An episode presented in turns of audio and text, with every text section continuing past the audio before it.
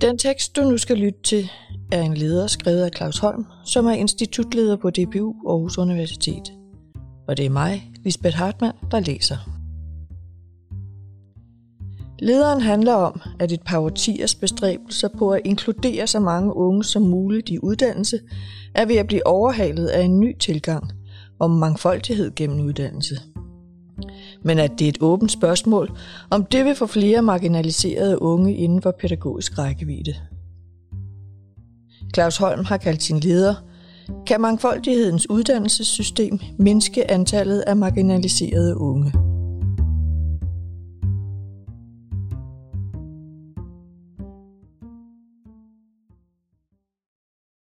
Når næsten hver sjette elev forlader folkeskolen uden at kunne læse, regne og skrive, bliver antallet af marginaliserede børn og unge for højt.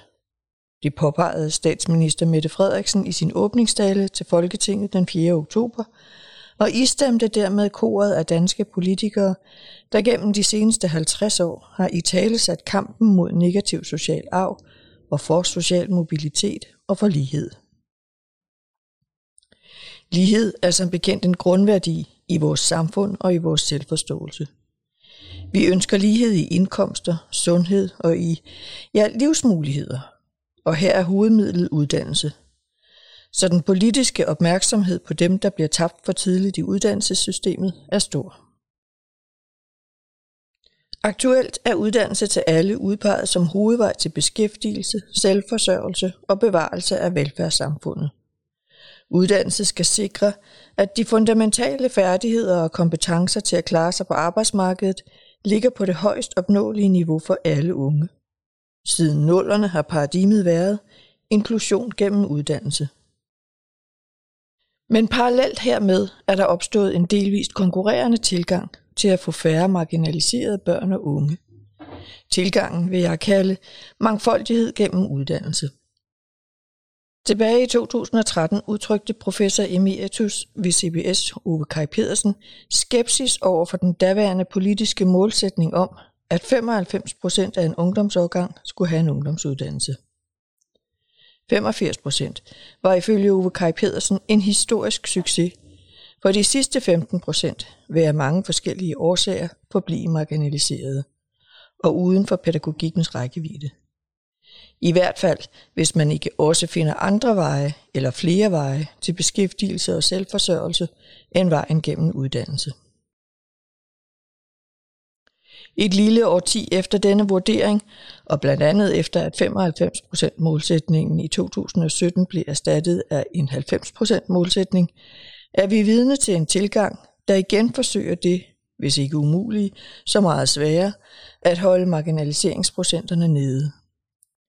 Man kan beskrive tilgangen mangfoldighed gennem uddannelse nærmere ved at sammenligne med inklusion gennem uddannelse.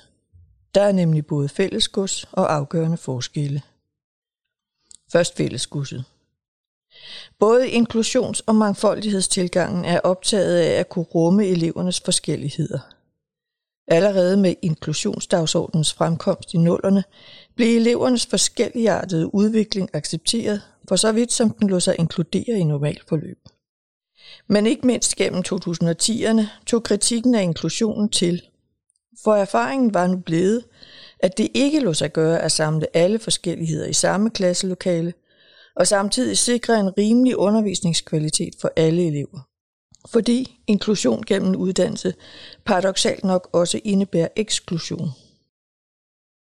De afgørende forskelle mellem de to tilgange er, at mangfoldighedstilgangen søger at anvise flere motiverende uddannelsesveje og differentierede metoder, end inklusionstilgangen kunne tilbyde. Desuden vil man, i erkendelse af, at et eksklusionsfrit rum ikke er muligt, afspejle forskellige grader af både eksklusion og inklusion. Mangfoldighedstilgangen tror altså ikke naivt på den fulde inklusion, men hviler på en ideologi om uddannelsesretfærdighed – Uddannelsessystemet skal tilbyde alle elever en undervisning, der tager hensyn til deres forskellige startbetingelser, så de bliver udfordret så langt, som lige netop deres individuelle potentiale rækker til.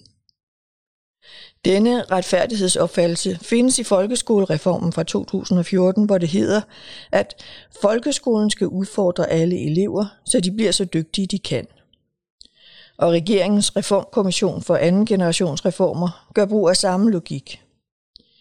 I publikationen Er kendt, forsøgt løst, uløst fra maj 2021 beskriver kommissionen det igangsatte arbejde med at formulere nye løsninger blandt andet for den gruppe, der kaldes komplekst udfordrede unge med uforløst potentiale. Opgaven er at skabe ungdomsuddannelsesforløb, hvor unge med forskellige grader af faglige, sundhedsmæssige og ikke registrerbare udfordringer skal hjælpes til at lære så meget de kan og indtage en plads i samfundet.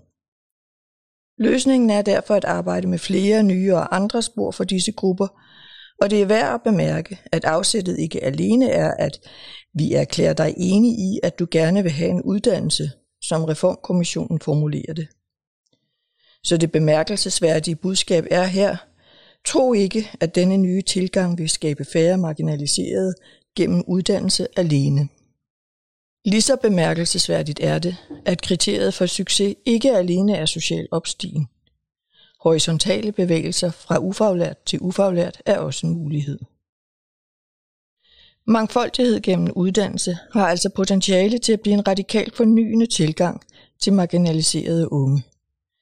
Den flytter vores sprog fra en fortælling om tab, tabere og social fastlåshed til en mere optimistisk og måske realistisk italesættelse af en sammensat gruppe unge med forskelligt potentiale for personlig mobilitet. Mangfoldighed gennem uddannelse er baseret på en mindre tiltro til, at den, som pædagogisk tilgang, alene kan udvide rækkevidden i forhold til de marginaliserede. Og netop fordi den også som uddannelsestilgang tør pege på pædagogikkens, de kendte uddannelsesvejes og succeskriteriets begrænsning, så har den måske en chance for at overraske positivt. Forhåbentlig ikke mindst de unge.